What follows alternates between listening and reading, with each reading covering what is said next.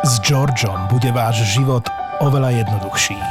Peniaze z bankomatu vyberáte mobilom, posielate ich rýchlosťou svetla kľudne aj do inej banky, platíte hodinkami a využívate množstvo digitálnych inovácií od Slovenskej sporiteľne. A svoj čas venujete tomu, čo máte naozaj radi. Napríklad zábave v podcastoch od ZAPO. Šťastie je parameter. To je moje pozorovanie. Žiadne dáta, to sú data by Thomas here and now. Žiadne nemám namerané, ale ja som zistil, že vlastne ten parameter šťastia je niečo, čo tam fakt funguje. A teraz on, ja neviem povedať, či to je 10%, 20, není to 50, není to 100. Ale že veľa proste v tom podnikaní je, že tam je parameter určitého šťastíčka a buď ho máš, alebo ho nemáš a existuje. Že iba o ňom vedieť, že nemusíš ho dostať, nemusí ti byť darovaný, ale veľa z tých ľudí proste si myslí, že to celé o tom, že výdrž a chcenie a knowledge a robiť všetko učebnico, akože sorry, nie. Je tam určitý akože medzi nebom a zemou, nebom a zemou, nazvime to šťastie. A fakt v tom, že musí, musí ti zahrať akoby pár vecí a zrazu chytíš tú, tú vlnu. A častokrát je to, akoby vidím pri tých firmách, že to bolo to, čo ich potiahlo. Samozrejme, že môžeme ísť do toho, že šťastie praje pripraveným a väčšinou, väčšinou títo zvládnu, ktorí ho vidia, hej, že im nejak fúka vietor, ale je tam parameter aj tiež fajn, keď sa bavíme o mentalite foundera, len vedieť, že tak ako šťastie na jednej strane je parameter, že existuje, nemá 100% váhu, ale má nejakú, tak na druhej strane je aj, že proste schytáš, že proste dostaneš góly. To je tiež, sme v mentalite foundera a to je proste tak. A ja, ja som poznal jedného človeka, ktorý povedal, že nikdy neprerobil. A to povedal v 2019. Dneska, 2023, už viem, že to není pravda, lebo COVID mu pekne preveril biznisy. A napriek tomu, že mega šikovný, už seniornejší od nás a viem presne, čo vybudoval, e, má aj veľmi úspešný exit za sebou, tak už by tú vetu, že nikdy som nepre, neprerobil, nemohol povedať, lebo viem presne, ako vyzeral jeho 2022-2021. Takže aj on dostal góly. A pritom podnikal od 95. že fakt, že dlho. Čiže tak ako na jednej strane dávam, že šťastie, tak na druhej strane treba mať aj akoby pokoru, že tie góly schytáš, môžeš byť super šikovný a neviem aký majster sveta, proste si ťa to, niekde si ťa to vyfacka. Aspoň Hej. teda moja skúsenosť, nechcem to dať, že plošne, ale moja osobná skúsenosť.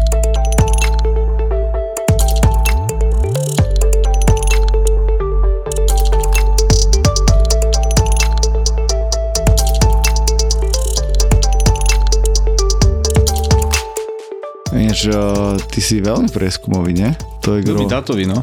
Veľmi dátový. Lebo zaujímavé, že včera, keď sme bavili s Jakšom, tak dobre, že on je taký iný svet, showbiz, kreatíva, hudba, takýto typ biznisu, čo môže byť trošku iný ako riešime my v campuse alebo vo fonde, prípadne aj vaše portfólio je viacej iný typ eh, firiem. A on hovorí, že on je veľmi na gut feelingu, že on má veľmi rád, to, keď si s niekým klikne, keď mu niečo dáva dobrý zmysel, keď je tam dobrý vibe a keď je tam cítiť nejakú kreativitu a že málo, málo, málo rieši nejaké, nejaké dáta a takéto veci, že do všetko ide väčšinou srdcom, čo bolo pre mňa akože veľmi zaujímavé, že, že má ten odhad a jemu to funguje a už je na scéne, ja neviem, skoro 20 rokov a, a funguje to na bez dát. Podľa mňa je to individuálne, že sú jedinci takto požehnaní a však nech to, keď im, čo ti funguje, nemeň, hej, don't change the winning strategy, však to je easy. A potom sú tí priemerní ľudia ako my, ktorí si proste pomáhame dátami. Takže ja to mám tak, že niekto to fakt má, hej, a potom je veľká časť ľudí, čo si myslí, že to má ten gut feeling a podľa mňa to nemá a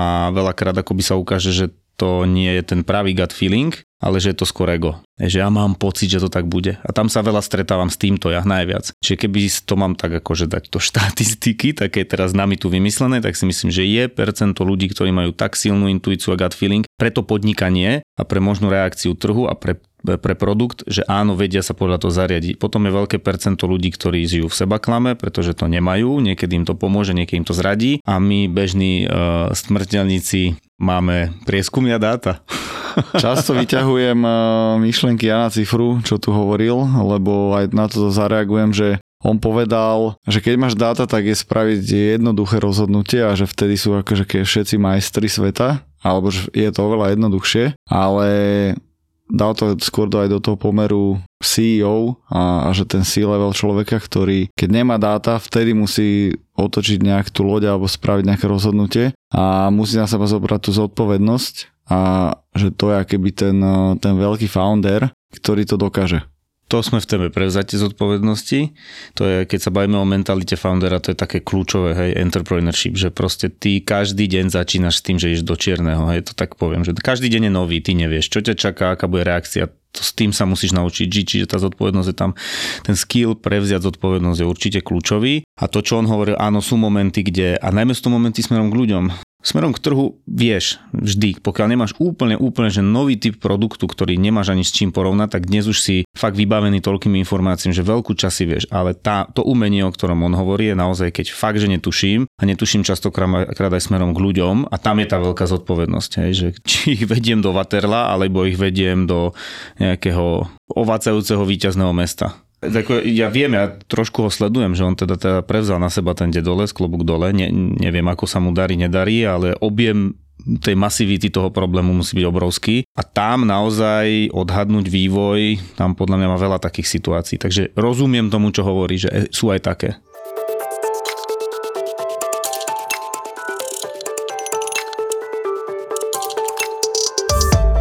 Tak bol tu Gabo Lachman, čo tiež je 20 plus rokov vo softverom vývoji v medzinárodnom biznise a on hovoril, že pre neho sú to až, neviem, či tam použil slovo blázni, ale určite použil slovo akože skôr nekompetentného človeka, ktorý sa na základe gut feelingu rozhoduje o stratégii firmy že to je vlastne slabý manažer, ktorý si tie dáta nevie zozbierať a ísť na základe toho robiť rozhodnutie, čo budeme najbližších 5 rokov robiť, aký trh otvoríme, alebo čo ideme produkovať, že mu to vôbec nedáva zmysel, že práve že kvalitný CEO a stratég musí mať dáta zozbierané a na základe toho spraviť rozhodnutie. A ten gut feeling možno ešte trošku pomôže, keď si nevie úplne vybrať, či tá Ačko a Bčko, že obe znejú dobre a vtedy si povie, že dobre, tak toto mi dáva nejaký pocitový zmysel, ale že tie dáta, hlavne keď sú k dispozícii teraz, tak je to No, tam, mňa tak napadajú veci úplne spontánne, ak to hovoríš, že gut feeling veľmi dobre vieš uplatniť smerom k ľuďom, hej, že s kým si kliknem, kto sa mi hodí do tej firmy, kto má ten,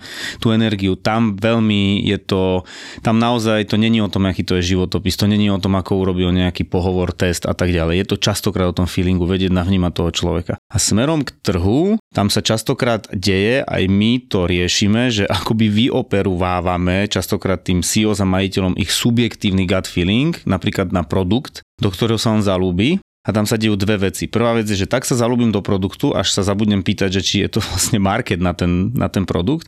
A druhá vec je tzv. subjektivizácia. Hej, že mám nejakú vzorku, ktorá mi dala pozitívnu spätnú väzbu a žijem v tom, že tá vzorka po novom bublina je akoby rozšíriteľná. A častokrát aj my sme prekvapení, keď pre klientov akoby robíme tento bang, crash, neviem jak to nazvať, túto, tento styk s realitou, čo sa nám deje pravidelne, že si pozrieme trh a zistíme, že, že OK, a vy ste vstúpili na trh, ktorý už nerastie, že čím vlastne vy chcete konkurovať, hej, alebo zistíme, že OK, ale to, čo vy si myslíte, že si myslí váš klient, si myslí 5% vašich klientov a vy ste sa vôbec nepýtali neklientov. Hej, takže tam ťa to vie niekedy zradiť. A ešte posledná vec, čo má spontánne, teraz pootvárame milión dverí a môžeme si vybrať ktorými, tak e, v princípe tam je ešte, ešte taká vec, že ja začínam vidieť, že akoby ten, e, ten mindset toho, že jeden silný líder, ktorý vidí všetko, je v podstate akoby pred vymretím a ja si myslím, že tá budúcnosť patrí to four and six eyes and more eyes.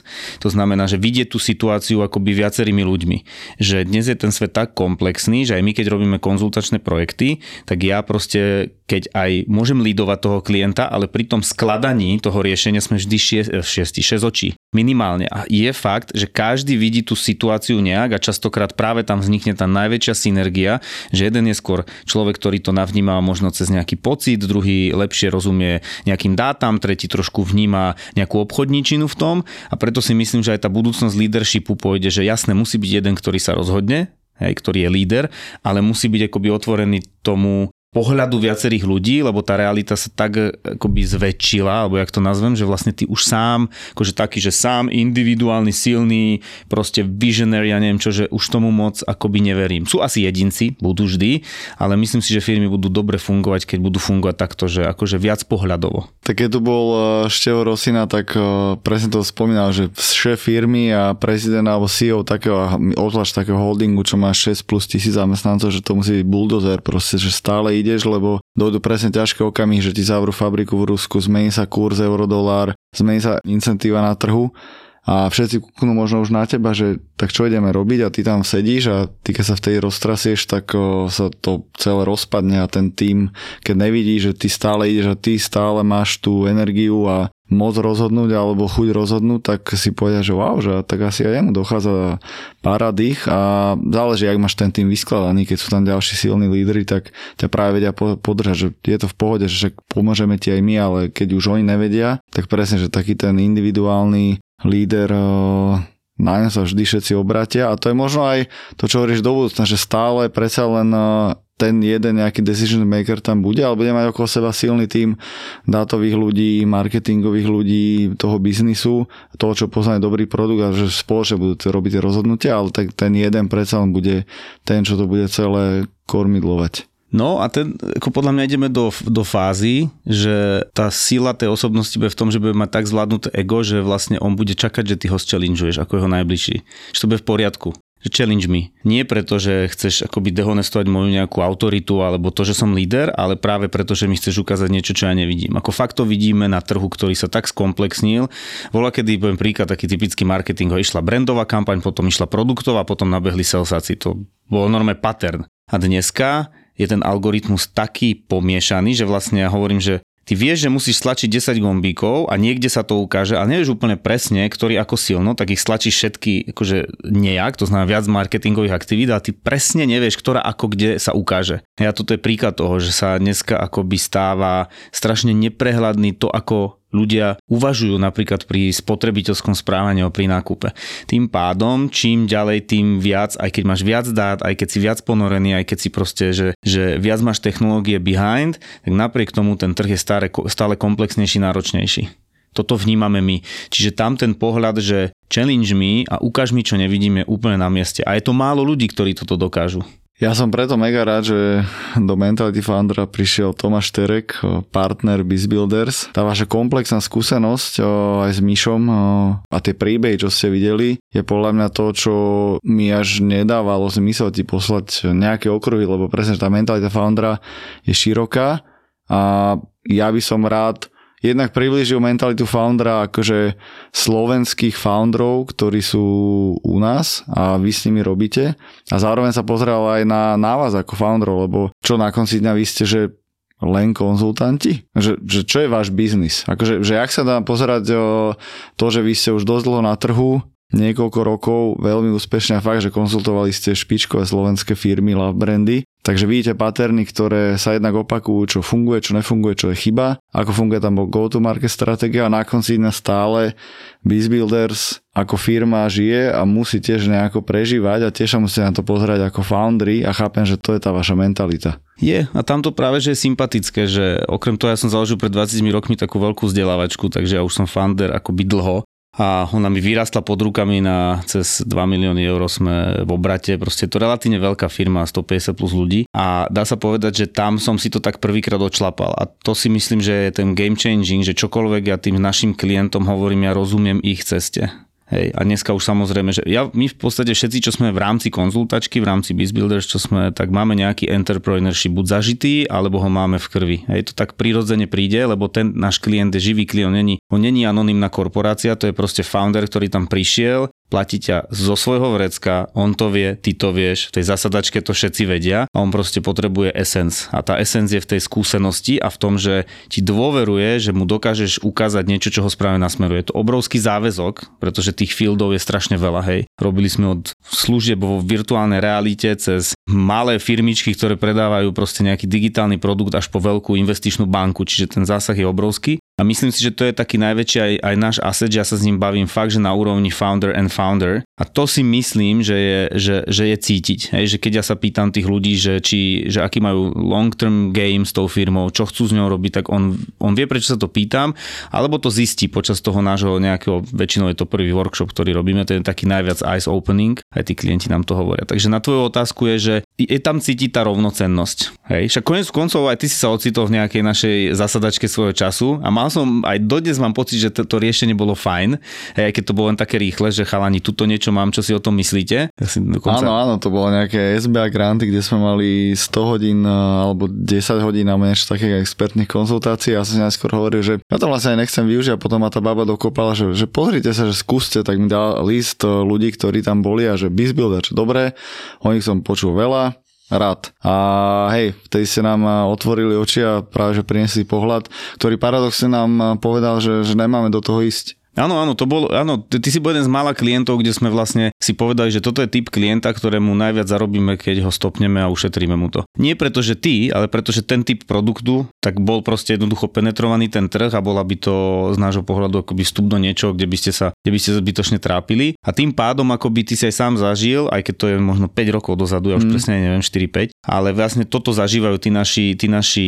klienti. Tí klienti sú vždy CEOs plus, aj to znamená, bude to majiteľ CEO a ten najbližší tým, preto hovorím to dávam tam to znamienko plus, ktoré v podstate prídu s tým, že buď nevedia sa nejakým spôsobom odpichnúť, že chceme raz a nevieme ako, alebo paradoxne majú, máme takých klientov, majú strašne veľa možností, že ako sa sprioritizovať, že OK, tá firma môže raz tu, tu, tu, tu, tu a povedzte mi, že čo z toho. Alebo častokrát sú to aj firmy, ktoré si myslia, že chcú rásť, ale majú vlastne problém, ktorý my odhalíme a samozrejme je riešiteľný.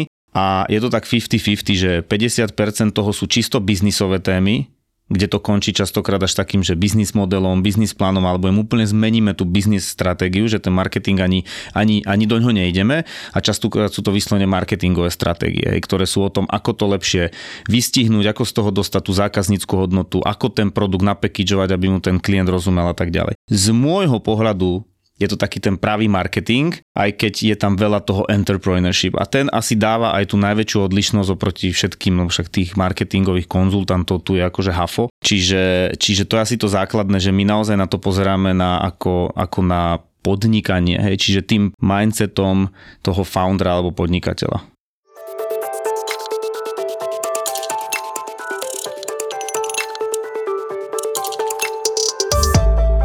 Presne keď hovoríš, že som podnikaní a hafl konzultantov, tak kde tam vidíš akéby, že tvoju alebo nejakú inú vašu esenciu, že ja som konzultant a často presne sa hovorí, že dobre, že zase príde niekto pomudrovať a dá nám stratégie a vlastne, že ja sa aj tak musím ako founder odmakať, že jak sa pri tom cítiš ty, keď sa bavíš s tým founderom, že je to rovnaká úroveň a na konci dňa, áno, že vy niečo vytvoríte, ale tak je na tom founderovi, či to spravia alebo nespravia tie vaše predikcie výjdu alebo nevídu. Hej, uh, v princípe ten founder, aspoň teraz sme si robili tiež také kolečko vlastných klientov, niektorých som nevidel 3 roky a chcel som vedieť, ako to, ako to zužitkovali a bol som milo prekvapený, koľko z tých ľudí si to proste, dá sa povedať, že zmonetizovalo. Že išli do toho, vidia to v tých výsledkoch, nie sú to len také soft data, že poznateľnosť značky, ale normálne, že OK, tu vďaka tomu sme sa dostali do tendra, vďaka tomu to sme niečo vyhrali, vďaka tomu máme nejaký deal, alebo máme klienta, ktorý povedal, že my sme 30-40% z tej vašej stratégie dali do grantovej schémy, ktorá nám prišla, boli tam 2 milióny eur alebo koľko. Čiže záleží od toho, ale podľa mňa to, čo nám hovoria, tak budem hovoriť rečou toho klienta, je, že hlavne to, že celý ten proces je pre nich eyes opening a majú partnera na diskusiu. Lebo founder je častokrát CEO a to je, že ty to je vlastne lonely game. Ty okrem kamošov, OK, teraz tá doba možno sa trošku rozšírila, že takéto aktivity, ak ty robíš, tie networkové, to ti všetko dáva akoby okolie ľudí, s ktorými sa vieš baviť na rovnaké úrovni. Ale ešte za mojich časov, 20 rokov dozadu alebo 15 rokov dozadu, v podstate si nemal veľmi, veľmi veľký výber, s kým môžem partnersky sa baviť. Čiže toto aj dnes si cenia, že je to partnerská debata. Druhá vec, že asi zo mňa cítiť, že ja som priamy. Ja som mám pocit, či som starší, tým som priamejší, lebo už nie je čas na no time for bullshit. Už proste nie je, už ho, už, ho, už ho nebude viac, už ho bude len menej. Čiže tá priamosť a my sa snažíme naozaj zložité veci pomenovať jednoducho. Hej, lebo naozaj veľa špičkových konzultáčiek, videli sme veľa špičkových výstupov, kde si prečítaš ten slide, on má sa super bulety. Máš super každá veta a to umenie nie je tam dostať čo najviac. To umenie toho konzultingu je dostať tam z toho čo najmenej, to, čo ty si schopný stráviť. Niekedy je to vyslovene, že do this, don't do this. A častokrát je to potom šokujúce, lebo ty keď si tú presku pozrieš, si povieš, wow, že to ste jak napísali, až tak akože úplne, že sim, úplne simple, ale to je o tom, že my sa snažíme tie jednoduché veci ukázať zložito. My keď robíme nejakú mapu trhu, máš pocit, že to robil šiestak na základnej, nemyslím graficky, ale že taká jednoduchosť. Ale to je úmysel, lebo sme pochopili, že ten klient, keď mu začnem vysvetľovať tú komplexitu toho trhu, tak mu ju síce vysvetlím na 100%, ale on potrebuje 80-20. Hej, že v tom zjednodušovaní, to je ďalšia vec, ktorá je veľmi akoby taká typická pre nás, že keď si pozrieš ten slajd, je jednoduchý a je tam akoby jasná myšlienka, čo ti chcem odozdať, pretože len vtedy ju vieš, nie preto, že si blbý ako founder, ale pretože máš milión ďalších informácií o firme, o zamestnancoch, financie, trh, ktoré musíš riešiť.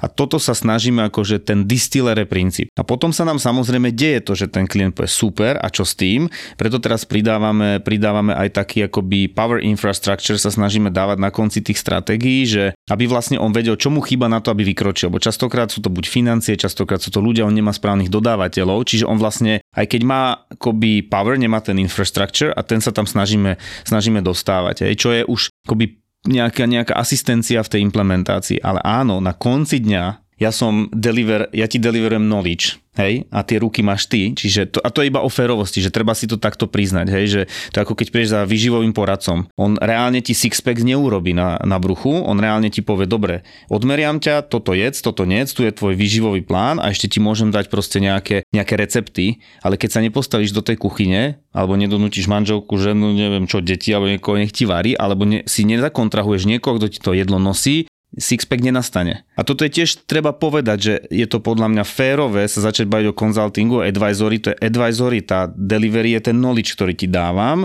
Samozrejme, moderné konzultačky sa snažia pomáhať s implementáciou, ale na konci dňa ten sixpack si musíš odmakať ty, ja ti môžem dať super tréningový plán a stať pri tebe.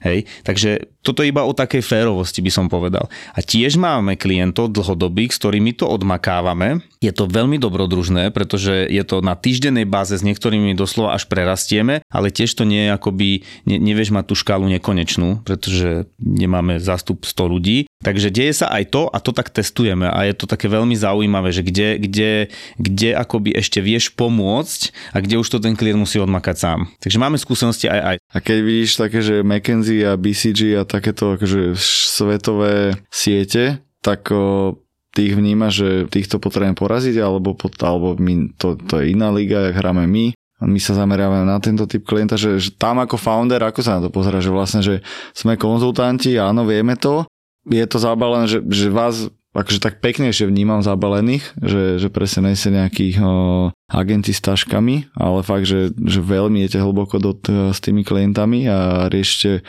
dobré casey a, a podobne, že, že jak to vnímate ako foundry, túto rovinu týchto veľkých... My ako foundry to chceme butikové. A tým som asi zodpovedal, hej, že ten model rastu môže byť rôzny, hej, že e, je tam aj čas, ktorú sa snažíme taká digitálna časť, ktorá vlastne zachytáva nejaký, nejaký tvoj report a na to sa ten consulting dá naviazať na nejaké výsledky, to teraz testujeme, čiže ako je to nejaká škála, ktorú si tým, tým môžeme tvoriť, ale by tá veľkosť je butiková a pokiaľ by tá firma chcela rásť, tak bude musieť rásť iným modelom ako rásť pyramídovým, hej, že nás tu bude 100 alebo 200. Navyše ten trh slovenský z môjho pohľadu taký veľký nie je, aj keď pre nás je zaujímavý aj ten český a máme aj českých klientov, respektíve asi by sme vedeli mať akýkoľvek, ktorý by akceptoval Eastern European, hej, nie každý každý trh ho akceptuje. A tým pádom, ako tým som asi odpovedal, že v tej butikovosti verím, že sa to dá držať v takom, že high level. A ten rozdiel asi v tom, že to musí byť mega praktické. Hej, že my nie sme ani sakoví, sa pozri, ani to není naša kultúra, ani nie sme nejaký že tá priamosť a taká trošku, že my vlastne sme takí... fancy office, nie, 20. Nie, poschodie nie, s výhľadom. Nie, nie. Nie, nie. Akože keď si to tí ľudia, čo budú v tej firme to ďalej tvoriť, akoby rozhodnú, však OK, ale určite kvôli tomu nebudem chodiť v saku. A, a principiálne asi tým som povedal, že naozaj Hej. taký akoby Není to úplný punk, lebo my robíme ako relatívne s takými osvedčenými metodikami, ale cítiš tam asi tú uvoľnenosť, že? Jasné. A preto tu aj sedíš. A ja som rád, že akože pozeráme sa aj na, to, na ten druhý pohľad a, a vlastne nejaký taký insight. A presne tak jemne nadviažem ešte na to, že keď tu je nejaký šéf software štúdia alebo niekto doma presne IT firmu, tak každého sen je ísť z toho servisu do produktu a produktizovať sa a to je tá škála. Vy ste tiež v podstate servis Hej. a je takýto nejaký sen? Produktizovať sa a škálovať to?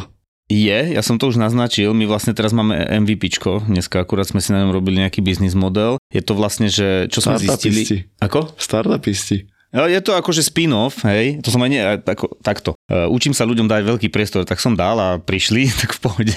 tak je to, je to nejaký, nejaká nová vec, ale principiálne my čo sme zistili je, že my sme strašne akoby závislí na dátach v dobrom slova zmysle, hej, že my sme takí e, tak správne addicted, že ja keď chcem vedieť o tvojej firme, ja proste vypýtam, aké máš tržby, pozriem si, akú máš ebidu, kde to tvoríš. Samozrejme, častokrát to potrebujem, lebo ty keď chceš, aby som ti nakreslil nejakú stratégiu rastu, tak ja musím vidieť, kde vlastne ty tvoríš tie veci. A zistili sme, že akoby v tej dátovosti aj marketingu sú relatívne medzery, pretože dneska ten CEO alebo founder má strašne veľa možností, ja neviem, niečo z analyticsov, niečo vlastne z nejakého ERPčka, ktoré používa. Ale málo kedy to má úplne správne skamarátené s tým účtovníctvom alebo reportingom, ktorý my sme dostali do fázy, že sme pri niektorých klientoch, keďže sme ich chceli správne posunúť, museli rozchrúmať a dostať do také manažerské výsledovky, tá štandardná PNLK, to sú dobrodružné prípady, že ak niektoré firmy toto majú, fakt, a ty keď ich chceš nakresliť raz, ty to musíš dostať normálne že do Excelu, do vzorcov. Teraz riešime dvoch, kde im tu dáme do vzorcov, že vlastne za koľko budeš nakúpovať klientov, aká je conversion rate, keď vstupuješ na maďarský, rumunský trh, tak koľko tam je nejaká sila konkurencie. Zdá vieš vypočítať plus, minus, keď ideš napríklad e-commerce, ako sa to tam bude vyvíjať a tak ďalej. A zistili sme, že ani to moc nemajú tie firmy, že tie naše biznis modely sa im páčia a zistili sme tiež, že strašne akoby je veľa zdrojov, kde má, môžeš mať rôzne informácie, ale nemá to ten CEO, ten founder na jednom mieste. Tak sme si vymysleli taký, akoby, taký tool, ktorý teraz sme zdigitalizovali a už ho máme v MVPčku, ktorý vlastne by ma, mohol byť taký dashboard pre CEO, ktorý by všetky tie veci, ktoré my potrebujeme pre strategické riadenie, vlastne videl on. A toto je možno akoby náš future product digitálny. Čo sa týka digitalizácie konzultingu. Konzulting je hlavne o tom, že ty chceš vedieť môj názor, čiže tam tá škála bude vznikať množstvom ľudí, alebo vzniká množstvom ľudí a áno, je obmedzená. To je to isté, čo tí chalani z tých software houseov, hej, že zatiaľ som akoby service a potrebujem mať nejaký produkt. Takže rovnaký problém, alebo rovnaký challenge, akurát v tom konzultingu neviem zatiaľ si predstaviť digitálnu podobu konzultingu, lebo povedzme si úprimne v tých zasadačkách častokrát odznie viac vecí, ktoré by asi na kole neodzneli. Just because we are humans, hej, že to je iné, toto, čo sa tu deje, hej, celá tá chémia, ako keď to máš niekde sterilné. Čiže asi si viem predstaviť, že sa dajú obsluhovať klienti odtiaľ v US, knowledge na to asi máme, ale neviem, či by úplne vznikla taká dobrá interakcia. Podobne no. sú na to možno právnici, účtovníci, že technicky ti to ten účtovník zaučtuje, ale aj tak s ním chceš sedieť v tej zasadačke a pár vecí mu povedať len tak, že a aby ste vedeli, tak na tomto účte a tak ďalej. Hej, čiže tak to asi funguje, takže tam som zase realista.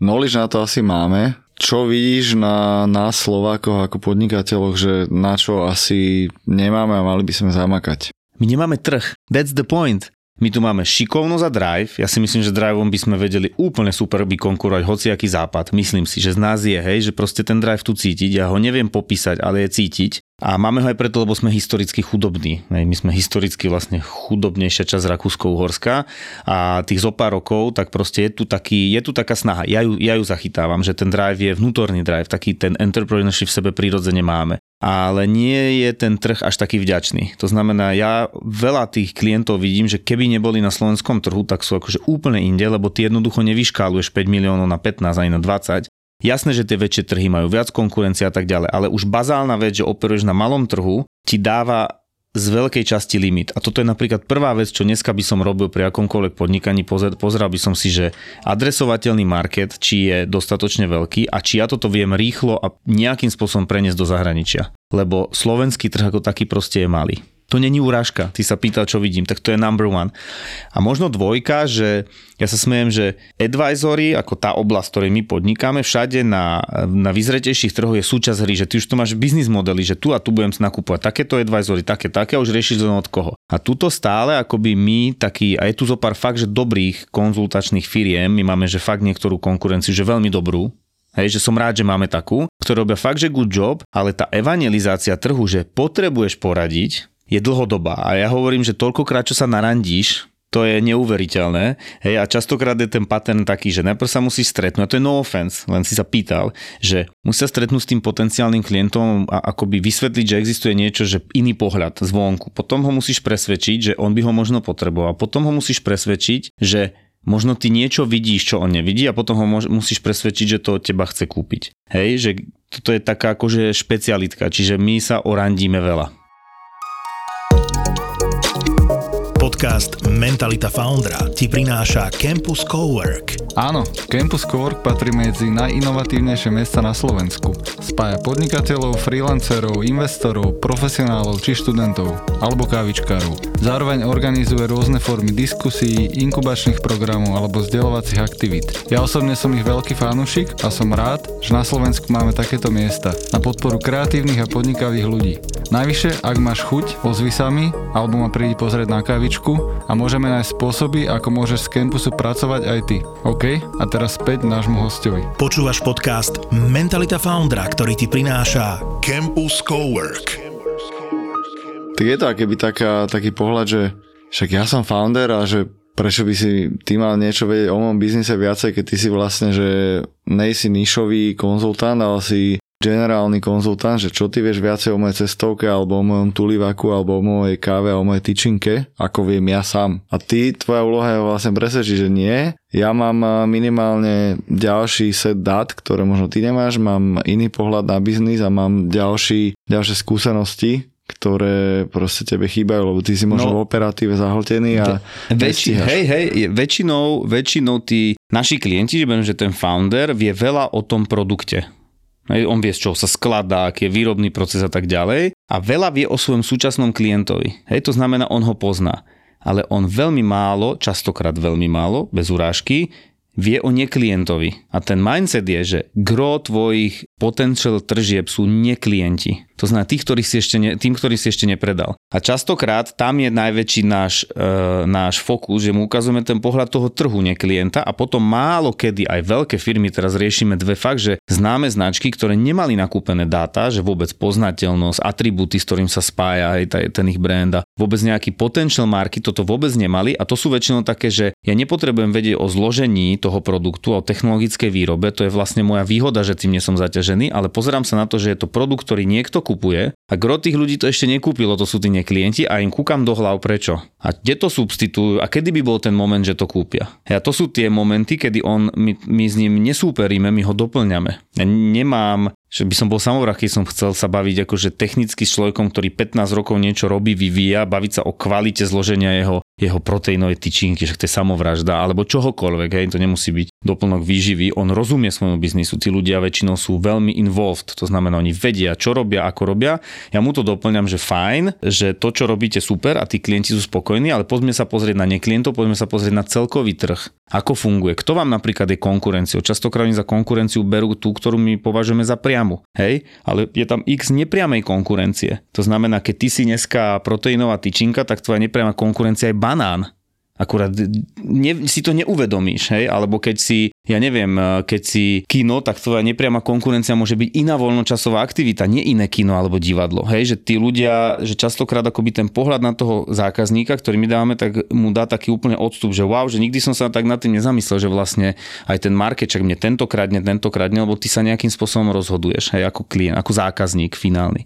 Čiže toto sú tie veci, takže my, my nikdy nesúperíme, vždy doplňame aj táto mentalita foundera je robená preto, aby sme Slovakom ukázali, že, že áno, aj z tejto mini krajinky vie človek postaviť firmu, ktorá nie je iba v Prahe a Budapešti, ale kľudne aj v Singapúre, v Londýne a má headquarter v Silicon Valley.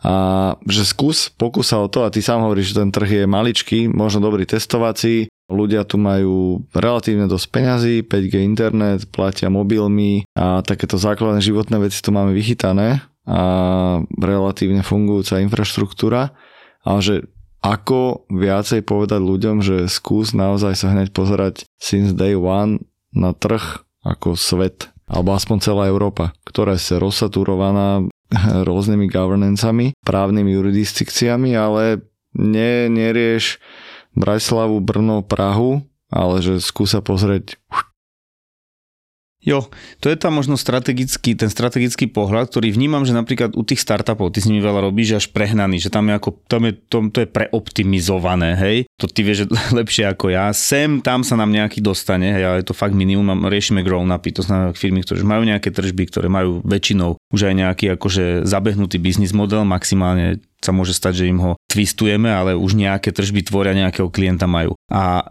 tam sa deje to, že tam je to over optimistic, ale je pravda, že tieto firmy, ktoré častokrát akoby majú o mnoho väčší potenciál, sa niekde zaseknú v tom, že presne nepozerajú. A pre mňa je to vždycky ten pohľad na market size. Hej, že aký ja mám vlastne sizovaný market, mať to možno napočítané a potom sa od začiatku alebo v nejakej etape začať strategicky na to pozerať, že OK, čo bude za 3, za 5, za 10 rokov. To je jedna vec, ktorá sa tu tu chýba, však akože my ju doplňame a radi budeme doplňať, je to náš biznis, ten strategic point alebo overview, potom je ešte jedna vec, ktorú sa tu málo robí a ja som teraz pár článkov na to napísal a testujem, že čo to robí s ľuďmi je taký, že aká je vlastne moja long term game s firmou. Ja som v nejakom podcaste si tam, akože mne to tak vyšlo, že sú také typy podnikateľov. A tebe sa to aj mení počas života. Tam... To sa mi až veľmi páčilo, užívaš realizátor, dividendár. Áno, dividendár, hej. A teraz je fakt rozdiel, že, že v ktorej fáze si, niekto zostane 1, 2, nikdy sa neposunie, niekto je jednotka, skončí do trojky, niekto od začiatku trojka. A tiež sa málo akoby robí s tou témou, že prečo vlastním tú firmu a má to také akože strategicky upratané, lebo to tiež dáva potom pohľad. Poviem príklad, keď ja dneska viem o sebe a poznám x takých ľudí, že ja založím biznis, fajn, ale ja by som najradšej proste bol na horách alebo v kuse na lyžiach. Je úplne transparentne, však akože slobodný svet, však keď sa ti to podarí, akože potlesk. A on tým pádom od začiatku musí mať biznis, ktorý je škálovateľný, ktorý je trh je svet a ktorý je akože sexy enough, aby to predal. Hej, v nejakej fáze, bez ohľadu na to, či už má nejaký ako reálny ebidu alebo nemá, proste tam sa častokrát hrá vlastne na, na market growth, keď ťa niekto kupuje taký väčší. A keď toto máš ujasnené, strašne si ušetríš už len výber biznisu. Hej, už nejdeš do niečoho, čo bude akože lokálna gastroprevádzka, alebo vieš, že to, to je robota. To není, to není, keď si trojka užívač, to je jednotka, keď si realizátor. Chceš to mať, chceš proste, aby to kvitlo, rástlo, aby si osobne varil tým klient, super. A keď to máš ujasnené, tak úplne inak sa staviaš aj výberu toho biznisu a tým pádom k stratégii. Takže ešte toto možno trošku chýba a je tu určitá konzervativita v zmene majiteľských štruktúr. Čo úplne bežná vec. Ja neviem, ktorý to bol podcast, aby som, ale ten pán, e, bola to nejaká IT firma, strašne sa mi ten CEO páčil, e, ty si, s ním robil, ty si s ním robil reláciu, kde on povedal, že vlastne nie, nie, nie, že to nie je, že investori si kúpili mňa, to ja som si kúpil ich. To bol ten Gabo Lachman. V živote som sa s tým človekom nestretol, ale to boli tak upratané myšlienky a on, ho, on povedal dve veci, ktoré si pamätám. Tuto, tuto, čo je pravda, že vlastne on pochopil v nejakej fáze, z môjho pohľadu, čo to znamená, že strategicky potrebuje zmeniť tú majiteľskú štruktúru, aby tá firma chytila úplne iný level. To je 1% ľudí, ktorí vôbec dozrejú do toho štádia, môj názor. A druhá vec je, že pekne povedal, že na Slovensku tá firma sa dostane do levelu, kde sa zastaví. A my riešime niekoľko klientov, kde my sme povedali, že nie je už bez externého financovania, joint venture, čohokoľvek, čo bude zásadný, zásadná zmena z tej firmy, není možné naštartovať rast a my nakreslíme rastovú stratégiu, ale ona bude musieť byť niekým zafinancovaná. A je veľmi fér si priznať, že veľa firiem sa dostane do tohto stak, alebo zaciklenia, alebo jak to nazvem,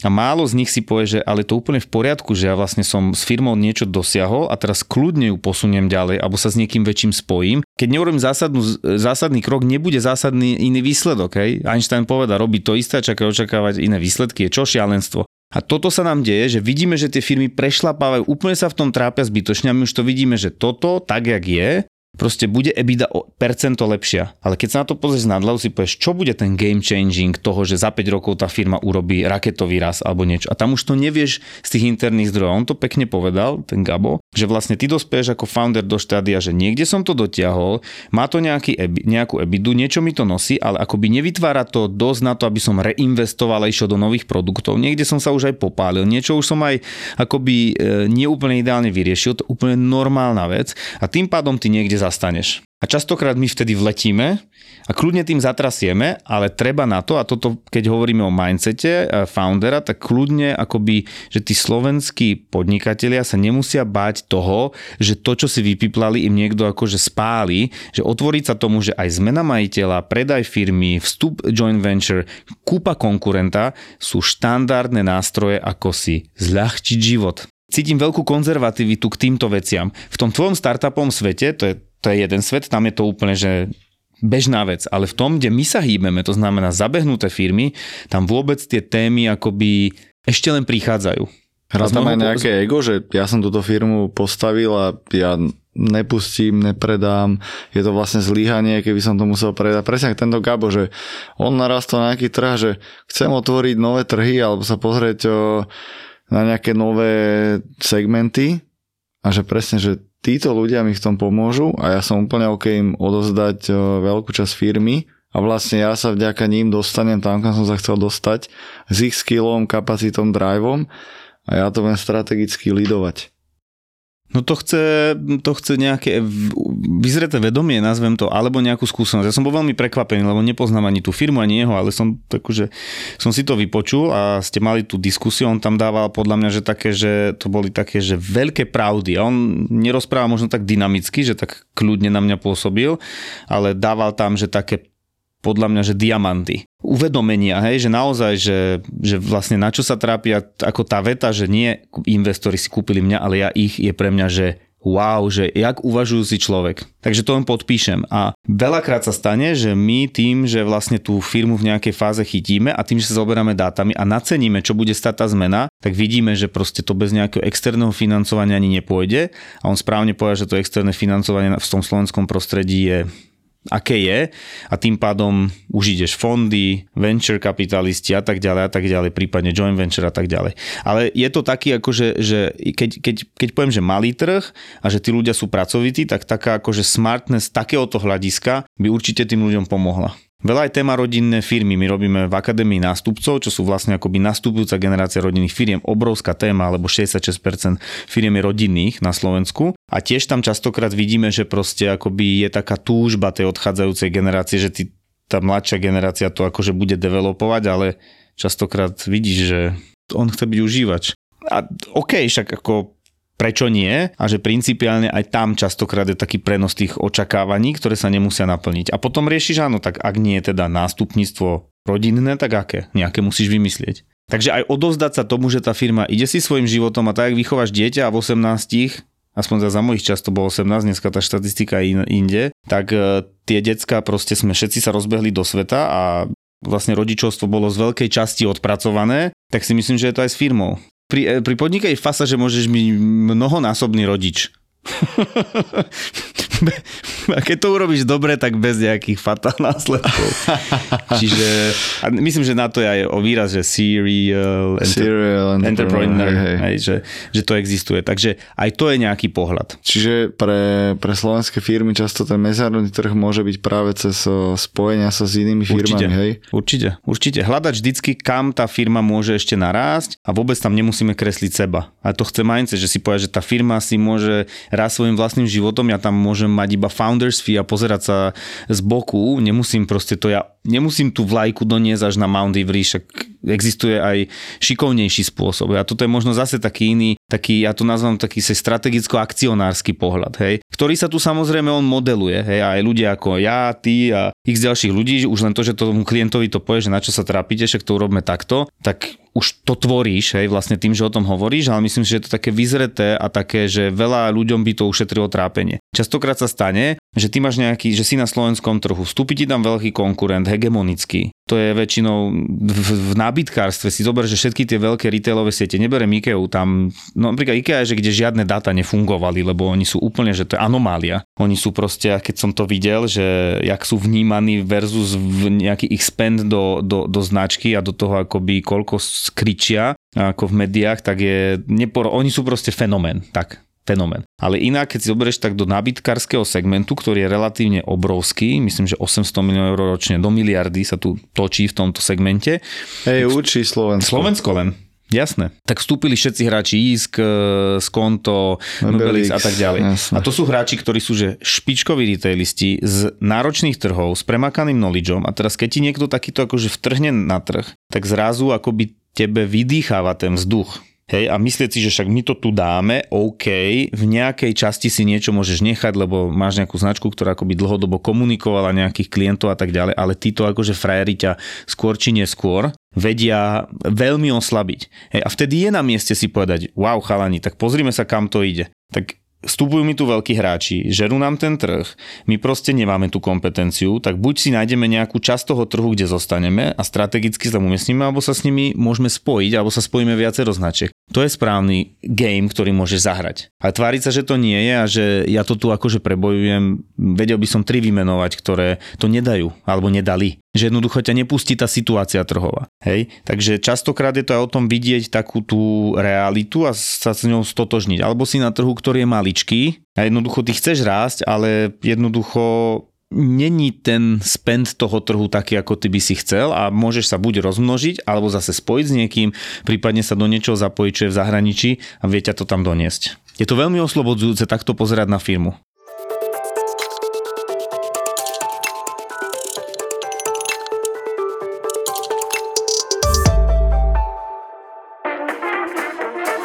Pliaga. Pliaga. Nový román Martina Hatalu, stand-up komika zo show Silné reči. Klasicky si robím srandu z toho, čo žijem. Som na Slovensku, robím si srandu zo Slovákov, z toho, aký bol katastrofálny lockdown, ako boli všetky reštaurácie a krčmy zavreté, ako sme museli trpieť doma pohodli domova.